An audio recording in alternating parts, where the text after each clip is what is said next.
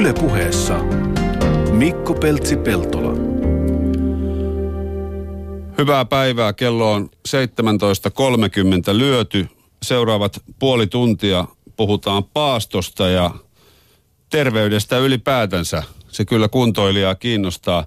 Paikan päällä on vieraana terveysopisto Saluksen rehtori Jouko Pursiainen. Tervetuloa. Kiitos. Kerros Jouko ihan ensimmäiseksi, mikä on paaston määritelmä? Paasto on ensinnäkin vapaaehtoinen. Se ei ole mitään nälän näkemistä, koska se on vapaaehtoinen. Siinä pidättäydytään kiinteästä ruoasta. Nesteitä saa nauttia. Ja kyllä saa nauttia ja pitääkin nauttia, koska muuten, muuten käy huonosti. Neste on välttämätöntä aina elimistölle. Mutta eikös paasto ole alun perin historian kirjoissa jo ties kuinka pitkältä ajalta ja silloin siihen liittyy vahvasti uskonto?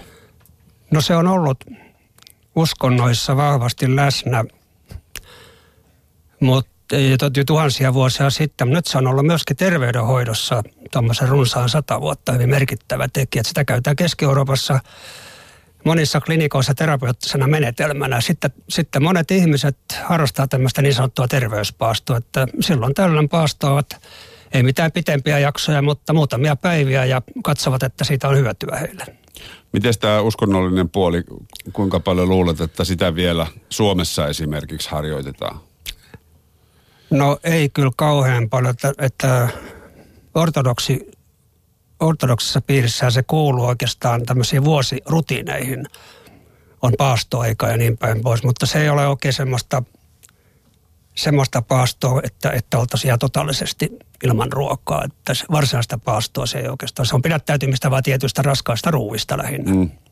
Tota paastoa pidetään ainakin mitä naisten lehtiä on uskominen, niin, niin yleensä semmoisena niin kovinkin muodikkaana asiana ja semmoisille ihmisille, jotka välittävät itsestään ja omasta terveydestään, niin mikä, mikä teikäläisellä on niin ammatti-ihmisen näkemys, minkä takia nykyään paastotaan?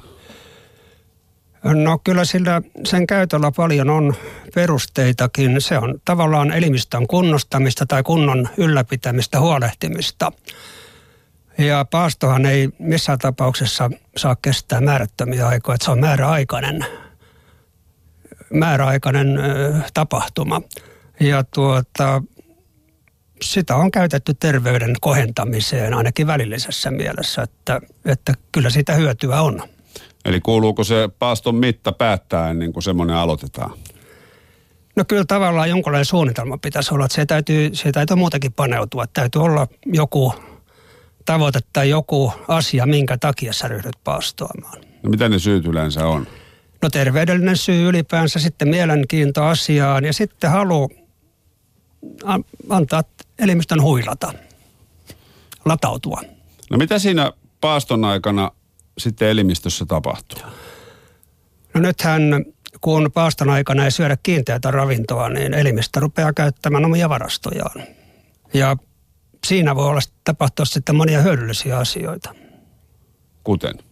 No esimerkiksi veren liiat rasva-arvot hupenevat, eli rasva-arvot tasapainottavat, kolesteroliarvot tasapainottuvat, korkeat verensokeriarvot alenevat normaalilukemiin ja tämän tapaisia muutoksia, koska siinä pakotetaan elimistö tulemaan toimeen omilla varastoillaan ja se, mikä verenkierrossa kiertää, käytetään ensimmäiseksi, koska se on siellä läsnä.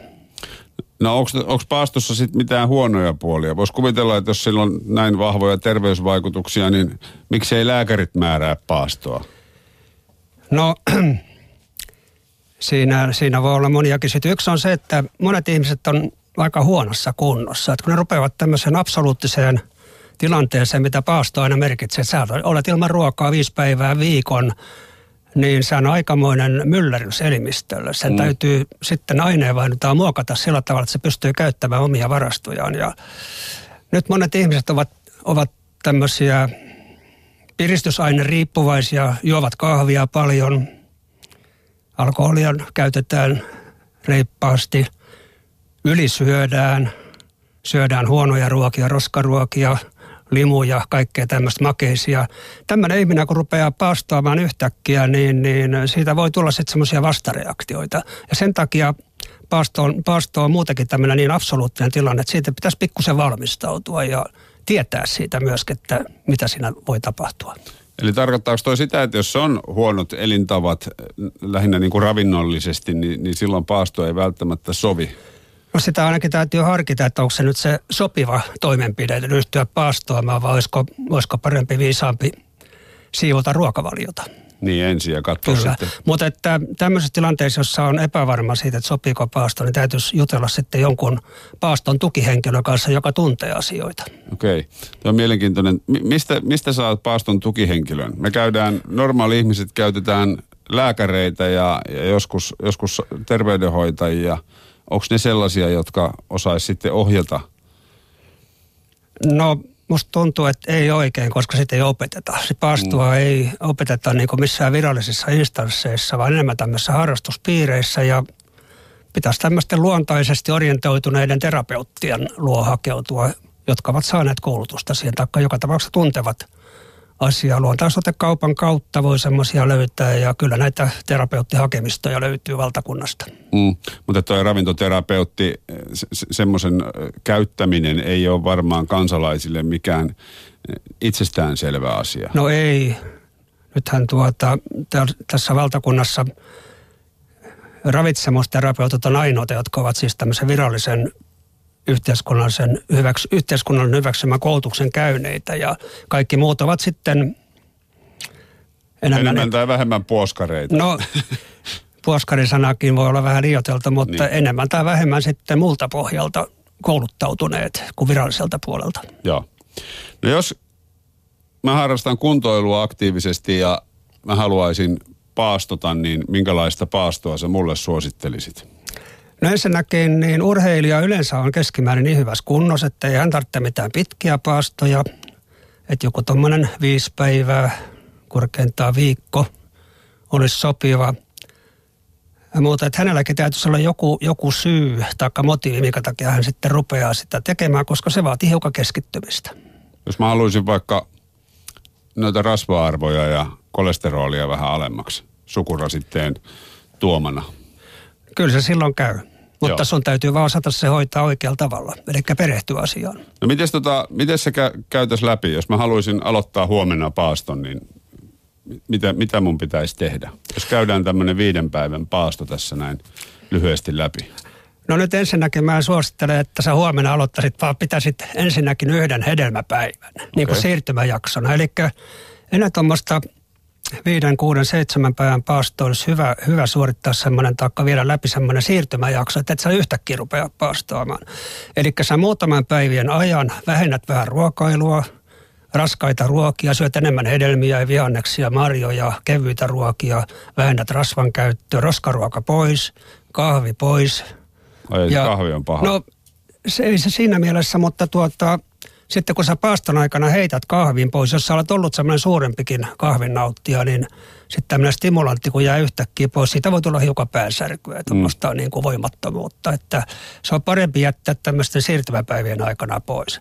Eli paastoa liuvutaan sitten asteittain. Se on sitten makua sitten, onko se yksi päivä kestävä vai kolme päivää kestävä tai viikon kestävä tämä siirtymävaihe, mutta pieni valmistelu auttaa asiaa. Niin ja voisi kuvitella, että se, jos se valmisteluvaihe tekee ihan hyvää. Kyllä, Miten tota se, se kahvin eh, tuoma päänsärky, niin päänsärkylääkkeet, niitäkään ei varmaan paaston aikana sovi paljon popsia. No ei mielellään ei mitään kemiallisia asioita, koska ne vaikuttaa paastossa paljon voimakkaammin. Mutta että kyllä ne menee itsestään ohi tämmöiset pienet päänsäryt. Ja, ja jos tämmöisen valmistautumisajan on vienyt läpi, niin ei sitä välttämättä tulekaan päänsärkyä. Mutta että jos tulee, niin se menee kyllä yleensä ohi vajassa päivässä. Ei se ole mikään suuri kysymys. Sitten kolmen päivän siirtymäajan jälkeen voi aloittaa tämän varsinaisen paaston. Kyllä, se merkitsee sitten, että nautetaan vaan vettä ja tuoremehuja. Onko tuoremehut, kelpaako kaupan 99 sentin appelsiinituoremehu vai pitääkö puristaa itse luomuhedelmistä? No kyllä ne kaupankin käy tietyn edellytyksen edellytyksin, ja se yksi edellytys on se, että niissä ei saisi olla lisättyä sokeria, vaan niin kuin oma luontainen, luontainen hedelmäsokeri, mitä hedelmissä ja marjoissa on. Ja nythän luomulaatujakin saa, että ne ovat sitten varmasti puhtaita, mutta että kunhan nyt ei sokeria ole eikä tämmöisiä keinotekoisia makeutusaineita. Ne sotkee verensokerikuviota liian voimakkaasti. Joo. Ja tätä sitten viisi päivää, näitä erilaisia mehuja. Kyllä, siis tota, ensinnäkin pitäisi juoda kaikkia nesteitä noin kaksi ja puoli litraa. Ehkä urheilijan kuntoilijan enemmänkin kolme litraa. Ja siitä puolet vettä, puolet tuoremehua. Ja se juomistahti olisi tota noin kerran tunnissa semmoinen vajaa lasillinen. Että pitää tasaisesti aamustiltaa juoda. Ei mitään pitkiä taukoja. Jos kahden tunnin juomatauko on liian pitkä. Että tunnin välein pitäisi juoda ja, ja tuoremehujen määrä saisi olla tuommoisen kolmelasillista viiva viisi kuuslasillista päivässä. Ja se, se pysyy silloin vielä ketosin puolella. Siitähän tulee jonkun verran kaloreita, 200-500 kilokaloria päivästä. Ja ne ovat hyödyllisiä nämä, nämä pienet kalorimäärät sitten rasvanpolton kannalta.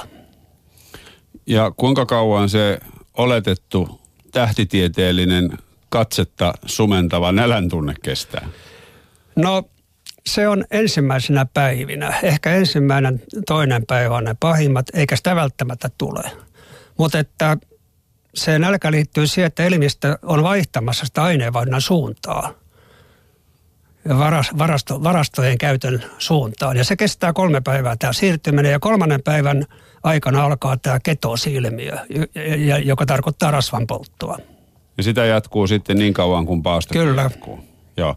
No miten tota se, se lopetetaan se paasto? Sekään ei varmaan käy ihan tästä kultaisten kaarten alle ja parit burgerit naamariin henkisesti. No joo, tämmöistä raskasta ateriaa täytyy ehdottomasti välttää. Siinä menee sitten koko homma pipariksi. Eli vastaavasti sen loppupäässä niin siirrytään asteittain syömään. Ensiksi pieniä annoksia, helposti sulavia ja sitten lisätään. Ja nämä pienet annokset, helposti sulavat ruoat ovat lähinnä hedelmiä, marjoja, makeita vihanneksia, hedelmävihanneksia, tomaattia, kurkkua, tämmöistä helposti sulavaa. Ja sitten hapanmaitotuotteita ja siirrytään noin kolmen päivän aikana sitten asteittain syömään normaalia ruokia. Eli silloinhan tämä koko prosessi on noin 11 päivän, noin kyllä. 10 päivän prokkis. Se, se on noin 10 päivän prosessi kyllä. Joo. Ja senkin jälkeen sitten, kun on puhdistautunut olo ja tehnyt itselleen hyvää, niin suosiiko silloin tämmöiset erilaiset oppaat ja metodit sitä, että, että siirryttäisiin sitten kaiken kaikkiaan terveellisempään ruokavalioon? No kyllä, sitä siis paasta on erinomainen tilaisuus siirtyä tämmöisiin terve, terveellisempiin tottumuksiin. Mä käyttäisin näistä terveellisimmistä tottumuksista sanaa tasapainotettu ruokavalio. Se pitää olla elimistön tarpeiden suhteen tasapainotettu ruokavalio. Joo. Meillä on Yle Puheen shoutboxi täällä käynnissä ja tämä räjähtää ihan kohta, jos ei me puhuta suolihuhtelusta, kun on paastosta puhe. Porukka on aivan lämpimänä. No se on, se on se kysymys, joka tulee usein esiin ja väärin ymmärrettykin kysymys monesti. Tuota, se liittyy siihen, että paaston aikana kun ei mitään syödä, niin maksaa erittää koko ajan sappinestettä suolikanavaan. Ja Sappineste on yksi maksan purkautumiskeino, jolla se poistaa sinne päivän aikana kertyneitä myrkkyjä, toksiineja tai muita semmoisia aineita, mitä aineenvarta haluaa pois. Ja normaalissa käytännössä niin maksa purkaa sitä sappinesteen mukana suolistoon ja niiden on tarkoitus kulkea sitten ruokamassan ja kuidun mukana pois sinne mm. arabian pyttyyn niin sanotusti. Ja se on se, se neste, joka sitten värjääkin tämän, tämän ulosteen sitten sen väriseksi, kun se on rus, ruskeen kellertävä, mitä se nyt kullakin on. Ja tuota, tämä jatkuu tämä sapen, no sappineste erityispaastoonkin aikana.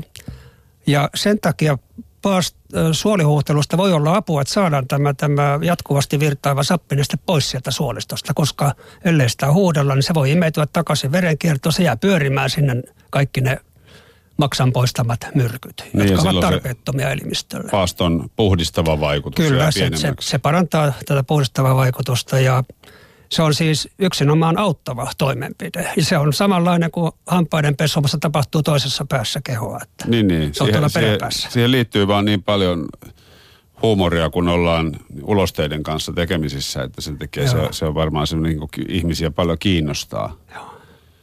Jos siihen riittää ihan tämmöinen kertakäyttöpussi, mitä saa tuolta apteekeista, maksaa euron pari. Sillä pärjää ihan hyvin. Niin, niin eli se on myös, myös tehty helpoksi. Kyllä, ja se on ihan yksinkertainen juttu. Että kysymys on vaan siitä, että uskooko siihen vai ei. Mutta Niin, että niin. se helpottaa oloa kaiken kaikkiaan. No mitkä on sitten ne paaston huonot puolet, mitä varmaan asiantuntijapiireissäkin pohditaan ja mikä ehkäpä aiheuttaa jonkunnäköistä väittelyä tämän paaston tiimoilta? No ensinnäkään niin pelkällä vedellä ei kannata paastota, se oli liian rankka, että tämmöistä pienestä määrästä tuoremehua ja siitä on apua. Se helpottaa vähän olotilaa ja sitten se on tämän ai- paastoaineenvaihdunnan kannaltakin hyödyllisempi kuin pelkkä vesipaasto. Sitten ei saa paastota liian pitkään, sitten ei saa olla kuivin suin, pitää juoda riittävästi.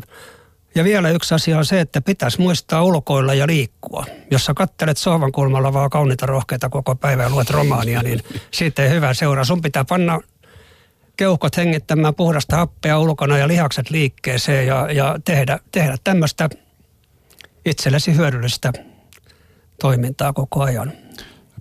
Täytyykö liikunnan olla kuitenkin rauhallista?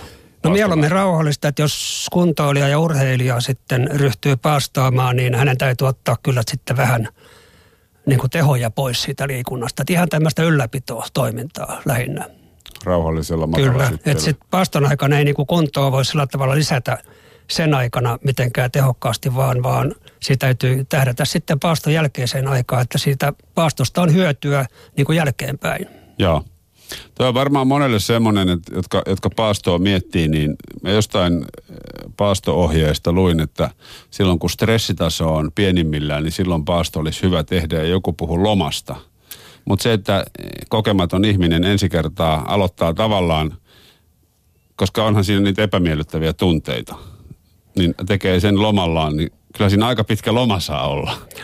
No kyllä mäkin suosittelen, että paasto, varsinkin jos ensimmäistä kertaa paastot paastoa lomalla, sen takia, että sä voit sitten tavallaan niin kuin keskittyä itteesi ja sitten näihin mahdollisiin tuntemuksiin ja hoitaa niitä pois sitten ilman, että sulla on työstressi niskassa ja puhelimet soi ja, ja pomot huutaa ja muuta tämmöistä. Että sä vapautat itsestä tämmöisistä rutiineista. Joo. Että se on eräänlainen lomavietto paasto. Onko tota, mistä sen stre- oman stressitasonsa voi, voi päätellä, jos tavallaan, voiko stressi olla niin piilossa? No kyllä sitäkin voi ilmetä, mutta kyllähän siis stressi on aika ilmeinen ihmisellä, että kyllä jos keskittyy, keskittyy miettimään omaa tilannettaan, niin kyllä sen pystyy itsekin määrittelemään, onko stressissä tai ei. Ja, ja stressitilanteessa en suosittele paastoa. Pitää olla, pitäisi päästä irti stressaavista tekijöistä. Että ei saa olla liikaa tämmöisiä häiritseviä tekijöitä. Ja paineet ja kiireet ja semmoiset selvittämättömät asiat niskassa ja, ja ulkopuolisten paineet pitäisi saada pois paaston aikana. Eli tähän kuitenkin liittyy tätä henkistä puolta. No kyllä, kyllä se on tämmöinen keskit, keskittymisprosessi, että sun, sun täytyy antaa kehon toimia rauhassa paaston aikana, levätä ja täytyy muistaa, että jos paaston aikana ruoansulastustyö on kokonaan pois, se on valtava helpotus elimistölle. Mm. Maksa saa huilata, kun se muuten ympäri vuorokauden tekee hommia, poistaa myrkkyjä meidän verenkierrosta. Niin, eli se selittää sen, että kun sitä suositellaan, että se on lomalla, niin sehän on kehon lomaa. Voiko näin Nimenomaan, sanoa? nimenomaan siis se on kehon toiminnoida lomaa. Ne ei saa koskaan huilata oikein kunnolla, mutta paastossa saavat. Ja tämmöinen viiden päivän paasto tavallaan riittää tähän. No se on mun mielestä semmoinen tehokkaan paaston niin kuin alaraja, että 5-7 päivää voisi olla semmoinen aika optimaalinen. Miten Jouko Pursiainen, terveysopisto Saluksen rehtori, sä alun perin innostuit tai löysit paaston? No se oli vähän semmoinen niin kuin sattuman, sattuman kauppa, että mä luin pari semmoista kirjaa, jotka käsittelivät, käsittelivät aihetta ja nimenomaan siltä kannalta, miten itse voi vaikuttaa terveyteen. Ja, ja tuota, nämä kirjat innosti mut sitten liikkeelle ja kyllä mä melkein aloitin mun urani paastolla, että se oli semmoinen ensimmäinen toimenpide ja, ja siitä sitten ruokavaliolla jatkoin ja liikunnalla ja terveellä elämäntavalla jatkoin ja, ja se auttoi kovasti. Mä olin pikkasen huonossa kunnossa juuri armeijasta tulleena, niin olin aika huonossa kunnossa ja olin pitkään aprikoinut, että mikä, mikähän tämän huonoon olon auttaisi. Ja se löytyi sitten oikeastaan kirjojen värityksellä, sitten kokeilemalla itse kaikenlaisia positiivisia juttuja. Paasto oli yksi siinä. Ja mä olen sen jälkeen paastunut aika säännöllisesti, melkeinpä voi sanoa vuosittain, mutta ei mitään pitkiä paastoja, vaan tämmöisiä kohtuullisia. Onko sulla äh, r- tota, ravinnollisia paheita? No eipä suuremmin, eipä suuremmin, että kyllä, kyllä se on aika tasapainossa. Tota, sä oot perustanut vuonna 1995 terveysopisto Saluksen. Kerro vähän, minkä tyyppisestä opistosta on kysymys. No tämä liittyy myös siihen omaan historiaan sillä tavalla, että kun mä sitten luin näitä tätä kirjallisuutta omaehtoista terveydenhoidosta, ne oli kaikki ulkolaisia kirjoja, saksaksi, ruotsiksi, englanniksi mä luita luin. Suomessa niitä ei juurikaan ollut vielä 60-70-luvulla. Et nyt, nyt niitä on paljon enemmän käytettävissä. Niin tota, tuli semmoinen mieli, että, että ihmisellä pitäisi opettaa terveyden säilyttämistä. Että miten sä säilyt terveenä tai hyvinvoivana. Ja tämä idea kypsy sitten siellä 70-80-luvulla ja sitten se kulminoitu siihen, että kun mun tiedettiin harrastavan näitä ravitsemusasioita, niin, niin Suomessa alkoi 80-luvulla muutamassa paikassa luontaisterapeuttien koulutus. Ja pari-kolme laitosta pyysi mua sitten opettajaksi sinne, että tuppas pitämään heille ravinto- ja paastoterapian kurssia. Ja niin se alkoi sitten tämmöistä vuosittain muutama viikonlopun mittaisen kurssin pitämisestä ja luennoimisesta. Ja vuonna 1995 mä ajattelin sitten rohkaistun ja ajattelin, että täytyypäs ruveta pitämään omaan piikkiin näitä kursseja. Siitä se sitten alkoi ja 20 vuotta on mennyt siitä. Joo, tämä on aika pitkä siis tämä sun ansioluettelo näistä erilaisista terveysalan jutuista on kirjallisuutta ja luennointia ja opetusta ties kuinka paljon. Miten, mitä kaikki, mistä kaikesta oot kaikista eniten ylpeä sun, sun uralla? No ehkä siitä, että mä olen jaksanut olla pitkäjänteinen ja uskonut tähän, tähän visioon, että, että täytyisi, täytyisi pystyä Suomessakin niin luomaan jonkunlainen systeemi, jossa opetetaan, että miten sitä terveyttä ylläpidetään, säilytetään. Sitähän meillä ei kauhean paljon ole, vaan meillä hoidetaan ihmisiä, jotka jo ovat sairastuneet. Mm. Että se on niin kuin jälkijättöistä terveydenhoitoa. Tokihan sitäkin tarvitaan, mutta se tulee vain kalliiksi yhteiskunnalle. Kuinka kalliiksi se tulee? No, taitavat noin vuosittaiset ter- sairaanhoitomenot olla jotain 17 miljardin euron luokkaa. Siis 17 miljardia euroa. Lähes 40 prosenttia valtion budjetista. No paljon rahaa. Paljonko sitä voitaisiin nipistää, jos eläisimme hieman terveemmin? No, sitähän on ennustaja jokankin mahdotonta sanoa, mutta sen voisi sanoa, että suuruusluokka liikkuu miljardeissa. Ja tähän auttaisi se, että ihmisiä opetettaisiin parempaan elämään. Kyllä uskon niin, että jos sikäli kun opetukset menee perillä, ihmiset rupeaa tekemään, tämä tekeminen ei ole mitenkään vaikeaa. Että sehän on vaan tiedon käyttöön ottamista ja toteuttamista. Että jos sitä tehtäisiin systemaattisesti, niin kyllä, kyllä siitä hyviä seurauksia olisi yhteiskunnallisesti.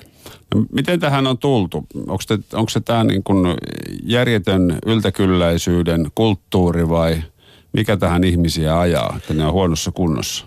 Se on kyllä tuhannen taalan kysymys, että mikä meidät on ajanut tähän. Ihmisen, ihminen on periaatteessa tykkää helpoista ratkaisuista.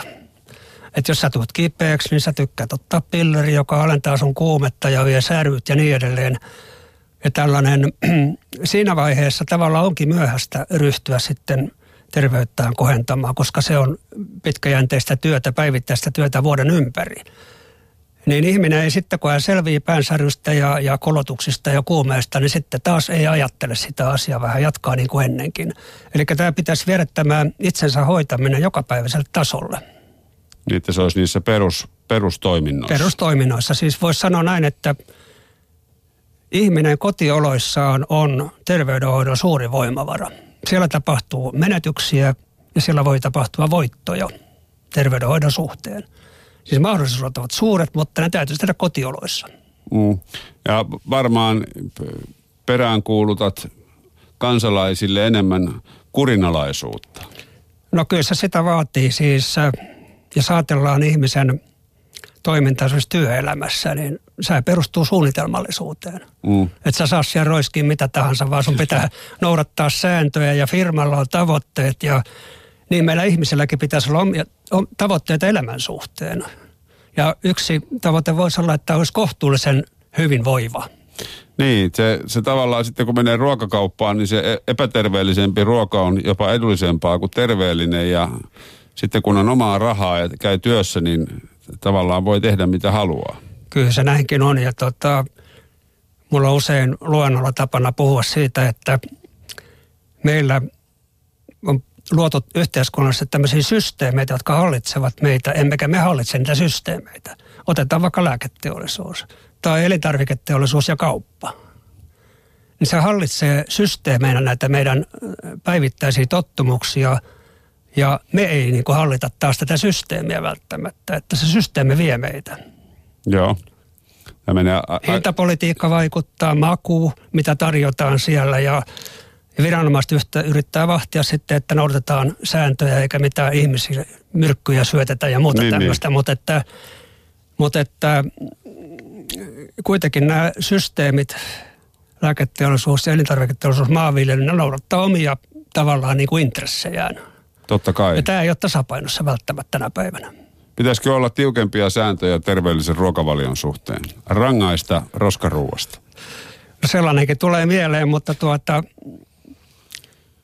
siinä on sitten omat vaikeudet. Se valvonta on vaikeaa ja sitten Niin. niin. ne kriteerit on vaikeita. Että kyllä se täytyy vain vapaaehtoisesti yrittää saada järjestymään tämä asia.